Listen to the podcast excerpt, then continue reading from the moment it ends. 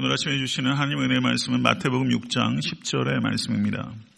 마태복음 6장 10절의 말씀 다 같이 합독하도록 하겠습니다. 나라가 임하오시며 뜻이 하늘에서 이루어진 것 같이 땅에서도 이루어지이다. 아멘. 네, 오늘 말씀을 전할 주기도의 부분은 그 나라가 임하옵시며 뜻이 하늘에서 이루어진 것 같이 땅에서도 이루어지이다에 해당되는 부분입니다. 주기도문은 이 시점에서부터 보다 구체적으로 나아가기 시작합니다. 보다 현실적인 세계로 주기도가 나아가고 있는 것을 우리는 보게 됩니다. 나라가 임하옵시며 뜻이 하늘에서 이루어진 것 같이 땅에서도 이루어지이다. 오늘날 우리에게 일용할 양식을 주옵시고 라고 말하면서 하늘에 계신 우리 아버지여 하늘에서 기도가 시작됐다가 나라와 땅과 양식의 문제로 보다 구체적인 삶의 실제를 기도하기 시작하고 있는 것을 우리가 볼 수 있습니다. 여러분과 제가 믿는 신앙은 뜬구름 잡기가 아니라는 것입니다. 아, 기독교 신앙은 현실에서부터 도피하는 종교가 아니라 현실로 들어가서 현실을 변혁시키는 생명력 있는 종교입니다.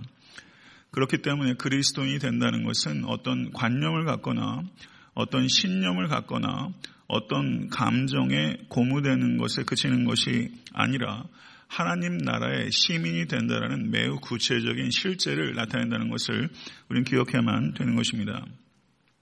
아, 예수 그리스도께서 이 땅에서 가르치셨던 어, 가르침의 주제는 하나님의 나라입니다.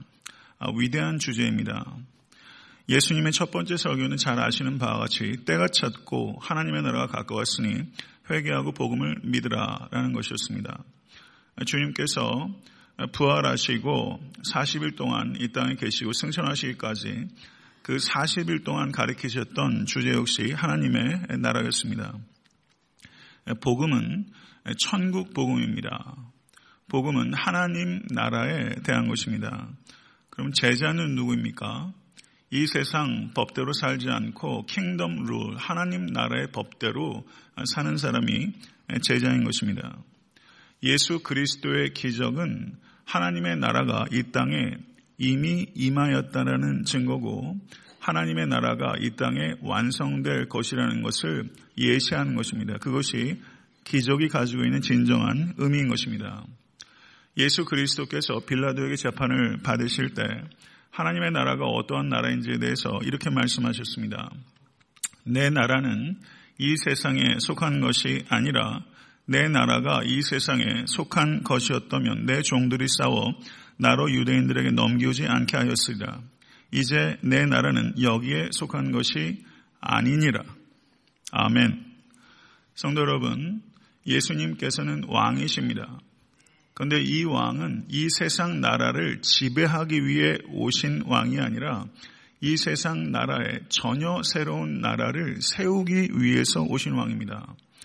예수 그리스도께서 이 땅에 가져오신 하나님의 나라는 이 세상에 있지만 이 세상에 속하지 않은 나라입니다. 그렇기 때문에 예수께서 세우신 이 나라는 지리적인 영역을 갖고 있는 것이 아니라 통치의 의미를 갖고 있는 것입니다. 여러분의 삶 가운데서 예수 그리스도께서 여러분을 통치하고 계시면 여러분의 영혼 가운데 하나님의 나라가 임한 것입니다. 성도 여러분, 우리는 옛 시민권을 버린 성도입니다. 그리고 우리에겐 하나님 나라의 시민권이 주어지게 된 것입니다. 만약에 아직도 그리스도인이 됐음에도 불구하고 하나님 나라의 법대로 살지 않고 세상 법대로 살고 있다면 그것은 이상한 것입니다. 성도 여러분, 우리가 성도로 살아간다는 것은 이 땅에 발을 붙이고 살면서 하나님 나라의 가치를 가슴에 품고 살아가는 것입니다. 필립 얀시라는 사람의 책을 여러분들 많이 읽으셨을 것이라 생각됩니다. 필립 얀시는 이 세상에서 그리스도인으로 살아간다는 것을 이렇게 표현했습니다. 그리스도인은 물의 세계와 육지의 세계에서 동시에 살아가는 양서류와 같은 존재입니다. 양서류와 같은 존재입니다. 물과 육지 안에서 동시에 살아가는 양서류와 같은 존재. 참된 그리스도인은 세상에 동화돼서도 안 되고 세상에서부터 도피해서도 안 되고 세상 가운데 깊이 들어가서 세상과 구별되어 세상을 변화시키는 이 땅에 발을 붙이고 살면서 하나님 나라의 가치를 살아가는 물에 살면서 또한 육지에 살아가는 양서류와 같은 존재. 그렇게 표현했어요. 성도 여러분, 모쪼록 그와 같은 성도 되실 수 있게 되기를 간절히 바랍니다. 에베소서에서도 마찬가지고 여러 가지 서신서에서 말하는 것처럼 우리가 사는 곳은 둘루스이기도 하고 로렌스빌이기도 하고 이 애틀란타에 살고 있어요. 이것이 우리가 살고 있는 그 location입니다. 물리적인 장소예요. 그러나 우리가 살고 있는 spiritual location은 예수 그리스도 아닙니다. 아멘. 우리는 집이 두 군데 있어요. 아멘. 이 두 가지 실제를 살아낼 때 건전하고 온전한 성도입니다. 어느 한쪽에만 산다면 참된 성도로 할 수 없는 것입니다. 그런데 예수님께서는 나라가 임하옵시며 라고 기도하라고 하셨습니다.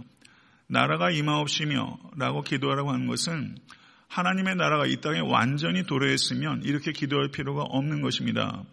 나라가 임하옵시며 라고 기도하라고 하신 것은 이 나라가 아직 완전히 임하지 않았다는 것입니다. 기도하는 만큼 임한다는 것입니다. 하나님의 나라는 이미 이 땅에 임한 것입니다. 그러나 아직 완성되지 않았습니다. 이미 그러나 아직 already not yet 이것이 종말론을 함축적으로 요약하는 중요한 프레이즈입니다. already not yet 이미 그러나 아직 우리는 이 두 가지 중요한 시점 가운데 살아갑니다. 예수 그리스도께서 이 땅에 오셨을 때 하나님의 나라가 이미 이 땅에 임했습니다. 예수 그리스도께서 이 땅에 다시 오실 때 하나님의 나라가 완성되게 될 것입니다.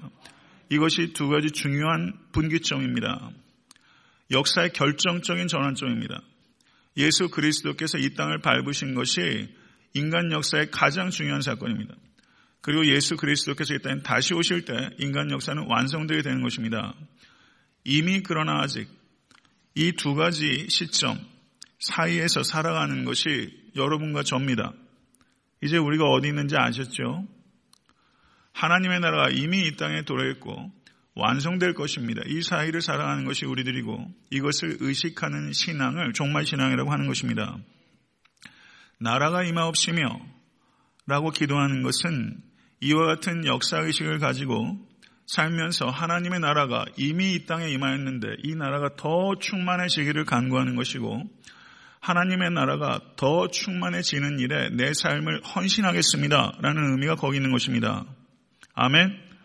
이것이 나라가 임하옵시며 라는 기도에 달린 것입니다. 하나님의 나라가 이 땅에 더욱 충만해지기를 간구하며 그 일에 내 삶을 헌신하겠습니다. 이 의미가 그 짧은 기도 안에 있는 것입니다. 성도 여러분, 우리는 교회입니다. 교회는 하나님 나라, 마태복음에서는 하나님 나라라는 표현 대신에 천국이라고 표현합니다. 동일한 것입니다. 교회는 천국의 모형입니다. 에탄데 섬기는 교회에서 여러분은 천국을 맛보셔야 합니다. 천국은 미래로 미루어지고 유보된 것이 아니라 이 땅에서 이미 맛보도록 우리에게 주신 것이고 천국을 테이스트할 수 있는 곳은 교회입니다. 에탄테 섬기는 교회에서 천국을 맛볼 수 있어야 됩니다. 모쪼록 천국을 맛볼 수 있을 만한 교회를 만드는 일에는 우리 모두의 기도와 헌신과 수고가 있어야만 되는 것입니다. 교회에서는 세상 나라의 가치관이 아니라 하나님 나라의 가치관을 드러낼 때 교회입니다. 성도 여러분, 그런데 안타깝게도 세상 나라보다 교회 안에서 더 세상의 모습이 보일 때가 많이 있습니다. 교회 안에 들어온 세상 나라의 모습은 어떤 것입니까? 세속주의, 물량주의, 개교회주의, 세상의 개인주의가 교회 안에 들어와서 개교회주의가 됩니다. 이런 것들이 세상 나라의 두드러진 특징입니다. 세속주의, 물량주의, 개교회주의. 그 외에도 얼굴을 바꿔가면서 다양한 세상 나라의 가치가 교회 안에 범람합니다. 성도 여러분, 에탄한테 섬기는 교회는 세상 나라의 가치와 단호하게 단절해야 됩니다. 그리고 거룩한 하나님의 나라의 가치가 들어가기 드러나도록 우린 기도해야 합니다. 기도하지 않고 세상 나라 가치와 싸울 수 없습니다. 개인이 세상 나라의 가치와 싸워 이기지 못합니다. 공동체가 되어야 싸움을 할 수 있고 이길 수 있는 것입니다. 그래서 세상 나라의 가치를 절연하고 거룩한 하나님의 나라의 가치가 애타한테 섬기는 교회에 드러나도록 기도하고 그리고 하나님의 나라가 이 땅에 완전히 나타나도록 우리는 기다려야 되는 것입니다. 아멘. 그리고 기도는 세 번째 간구로 나아갑니다. 뜻이 하늘에서 이루어진 것 같이 땅에서도 이루어지이다. 하나님 뜻이에요. 김 집사님 받아들이세요. 어, 그것은 하나님의 뜻입니다. 이런 말 되게 많이 해요. 목사가 성도님들 겁박할 때 하나님 뜻에 순종하시오. 뭐 이렇게 얘기한다고요. 하나님 뜻이 코에 걸면 코걸이고 귀에 걸면 귀걸이에요. 그리고 내가 하고 싶은 거를 하나님의 뜻이라고 얘기를 해요. 많은 경우에 내가 하고 싶은 거. 내가 저 직장 갖고 싶으면 하나님의 뜻인 것 같아요. 내가 이 형제를 꼭 잡고 싶으면 하나님의 뜻이에요. 귀에 들렸어요. 꿈꿨어요. 이런 얘기 많이 한다고요. 자기 암시, 자기 합리와 자기 욕심을 하나님의 뜻이라고 착각해요. 그리고 뭐라고 얘기하기 어려울 때 하나님의 뜻입니다. 그러면 이게 무슨 깔때기 같아요. 깔때기 이론이에요. 그냥 무슨 문제도 다 하나님의 뜻이래요. 얼버무려요. 하나님의 뜻으로. 그리고 더 나쁜 것은 하나님의 뜻을 빙자합니다. 사칭합니다. 그리고 자기가 주장하는 것을 얻기 위해 하나님의 뜻을 이야기해요. 교회에서도 싸움이 있습니다. 인간이 있는 곳은 다 다툼이 있어요. 그런데 하나님의 뜻이라고 얘기할 때 싸움이 안 끝나요. 하나님의 뜻이라고 얘기하면서 싸움이 그렇게 치열할 수가 없어요. 하나님의 뜻은 평화예요. 사랑하는 성도 여러분, 하나님의 뜻입니다. 라고 거침없이 침 튀어가면서 얘기하는 사람들 조금 무서워요. 아나무인이에요. 무례해요. 그런 경우 굉장히 많아요. 그렇게 단호하게 하나님의 뜻이라고 얘기해야 될 때가 있어요. 그런데 지나치게 자기 확신에 차서 하나님의 뜻이라고 얘기를 하게 되면 혐오감이 일으킵니다. 심각한 아이러니예요. 많은 경우에 하나님의 뜻을 내세우면서 하나님의 뜻에 반할 때가 많이 있다는 것을 우리는 경계해야 됩니다. 한 목회자에게 성도가 와서 상담을 합니다. 목사님께서 무엇을 기도해 드리길 원하십니까? 그렇게 했더니 목사님 저는 확실하게 좀 알고 살아갔으면 좋겠습니다. 라고 말하면서 어떤 한 강구를 이야기를 했어요. 그때 목사님께서 뜻밖의 이야기를 하세요. 형제님, 저는 그것을 위해 기도하지 않겠습니다. 깜짝 놀랐죠. 그랬더니 목사님이 말하는 거예요. 확실하게 말할 수 있는 것은 형제님의 기도 제목은 형제님이 추구해야 될 것이 아니라 형제님이 버려야 될 것입니다. 이렇게 이야기를 했어요. 성도 여러분, 하늘에 계신 하나님의 뜻을 이 땅에 발을 딛고 사는 우리가 분명하게 안다고 말하는 것, 그거는 상당히 위험할 수 있어요. 하나님의 뜻은 모호할 때가 많아요. 하나님의 뜻인지에 대해서는 굉장히 씨름하며 기도해야 될 때가 많아요. 하나님의 뜻은 그 윤곽을 매우 오랜 시간 동안 서서히 드러낼 때가 많습니다. 성도 여러분, 우리가 신앙생활하면서 하나님의 뜻이 무엇인가를 알고 그 일에 헌신하는 것 중요한데 하나님의 뜻이 아닌 것을 하나님의 뜻이라고 말하는 것 경계해야 됩니다. 우리가 하나님의 뜻이라고 강하게 주장하는 것의 정반대가 하나님의 뜻일 때가 많아요. 역설적으로. 어느 쪽에도 확률이 높다고 생각하세요. 내가 하나님의 뜻이라고 얘기하는 것이 하나님의 뜻일 가능성일 때보다 하나님의 뜻과 정반대일 때가 많습니다. 목사님이 일반적으로 어, 교육관을 짓는 것이 하나님의 뜻입니다. 뭐 그런 얘기들. 교회 건축에 관계된 일이라든가. 필요하면 해야 돼요. 필요한 일들은 해야 돼요.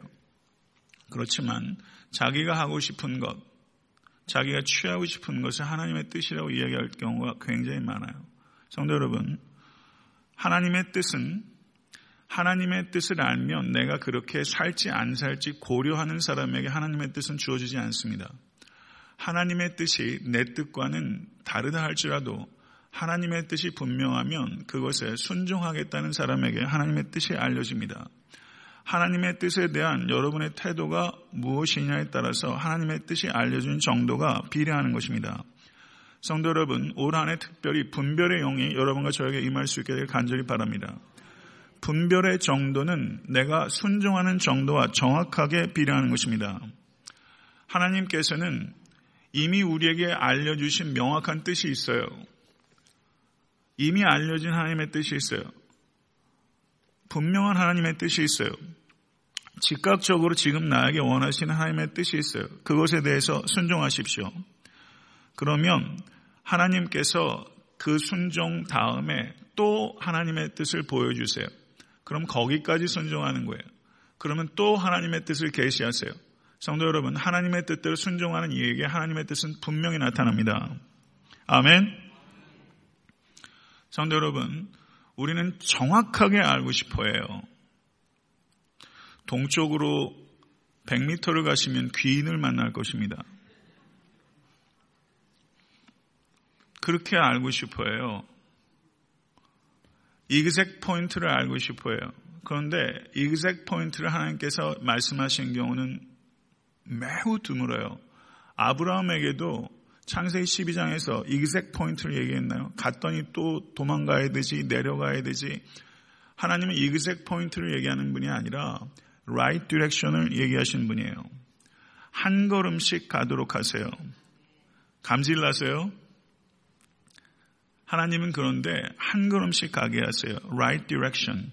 왜냐하면 여러분과 제가 알아야 되는 것은 exact 포인트가 아니에요. right direction이에요. 한 걸음만 알면 되는 거예요. 그러면 하나님께서 왜 한 걸음씩 보여줘요?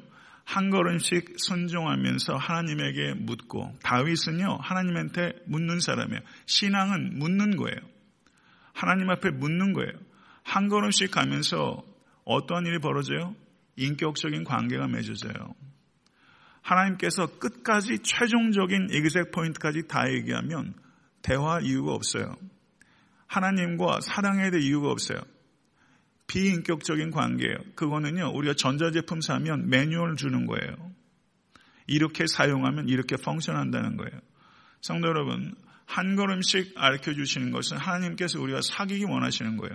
하나님께서는 여러분의 존재에 관심을 가지고 계시고 여러분의 모습에서 그리스도의 모습이 나타나기를 원하시는 것입니다. 우리의 인격과 관계되기 때문에 하나님께서 그렇게 하시는 것입니다. 우리가 알거니와 하나님을 사랑하는 자, 곧 그의 뜻대로 부르심을 입은 자들에게는 모든 것이 협력하여 선을 이루느니라. 그 선은 메스터피스예요. 작품이에요. 하나님과 협력해서 여러분과 제가 작품을 만들어가요. 그런 과정 속에서 우리가 작품이 되어가는 거예요. 아멘. 이여령 씨 회심한 그리스도인입니다. 이여령 선생이라고 말하는 게 좋겠죠. 이여령 선생의 딸 이민아 목사 유작의 제목이 땅에서 하늘처럼인데요. 2012년도에 세상을 떠났어요. 고난으로 점철된 인생을 살았어요. 5년 만에 결혼이 깨졌어요. 살아보려고 몸부림쳤는데 갑상선 암이 찾아왔습니다. 재혼해서 아이를 낳았는데 아이가 자폐증이고 망막상실로 실명 위기 갖고 26세 된 큰아들이 갑작스럽게 죽었고 말기 위암을 판정을 받은 후에 이미나 목사죠. 예, 젊은 나이에 죽었어요. 고난이 파도처럼 와요. 근데 참 희한하죠. 파도처럼 오는 고난 속에서 죽게 이끌림을 받는 사람들이 있어요. 자기만 이끌림 뿐만 아니라 이여령과 같은 한국의 석학이라고 할 수 있는 사람을 그리스도께로 이끌어요. 고난은요, 자석과 같아요. 여러분에게 주시는 고난이 하나님의 음성을 듣는 메가폰과 같이 쓰일 수 있다는 것을 아셔야 됩니다. 이 이민아 목사가 이렇게 말했어요. 저를 사랑하시는 능력의 아버지 하나님께서 그동안 저의 질병을 여러 번 고쳐주셨기 때문에 또 고쳐주실 것이라고 믿습니다. 그러나 어떤 이유에서든지 이 땅에서 치유를 온전히 다 받아 누르지 못하고 내 몸이 죽는다 해도 저는 예수님을 믿는 자는 죽어도 살겠고 살아서 그를 믿는 자는 영원히 죽지 않는다는 하나님의 말씀을 믿습니다. 오늘 죽는다면 오늘이 세상을 떠날 가장 완벽한 순간이기 때문일 것입니다. 이렇게 말했어요. 오늘 죽는다면 오늘이 세상을 떠난 가장 완벽한 순간이에요. 제가 예전에 그런 설교 드린 적이 있습니다. 제게도 그런 일이 닥쳐도 그게 가장 완벽한 순간이기 때문이라고 저는 생각합니다. 이 땅에 남아서 섬길 준비와 이 땅을 떠날 준비를 두 가지를 다 하는 양서류가 그리스도인이에요. 당신들은 나를 헤아려 하였으나 하나님은 그것을 선으로 바꾸사 오늘과 같이 만민의 생명을 구원하게 하시려 하셨나니 여러 성도님들이 겪고 있는 당면한 많은 문제들이 있어요. 그런데 이것들이 하나님의 큰 그림 안에서 있는 작은 이야기라는 것을 기억하실 수 있게 간절히 바랍니다. 그 성 어거스틴이 인간이 이 땅에서 벌이는 일들이 양계장에서 닭들이 찍어내는 발자국 같대요. 양계장에서 닭들이 찍는 발자국은 그림이 아니에요. 무질서하게 이루 말할 수가 없어요. 그런데 그런 발자국을 가지고 하나님은 그림을 만드세요. 여태까지 여러분의 삶이 그러하 있고 제 삶이 그랬어요. 저도 무수하게 어지러운 발자국 많이 찍었습니다. 지금도 그럴 때 많아요. 그런데 그 어지러운 발자국들이 멀리 보니까 이 하나님께서 그림을 만들고 계신 거예요. 이것을 하나님의 섭리라고 하는 것입니다. 성도 여러분, 하나님을 기쁘시게 하길 원하세요? 그러면 어떻게 해야 돼요? 하나님의 뜻을 행하면 하나님을 기뻐하시고요. 행복하게 살고 싶으세요? 아멘? 좀 크게 아멘 하세요. 행복하게 살고 싶으세요? 어떻게 해야 행복해요?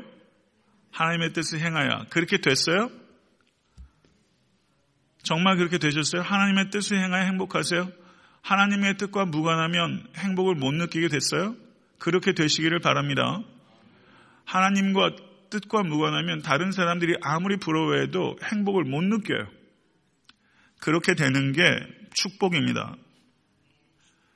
뜻이 하늘에서 이루어진 것 같이 땅에서도 이루어지이다 라고 기도하는 사람은 하나님의 뜻이 가장 중요하게 된 사람이에요.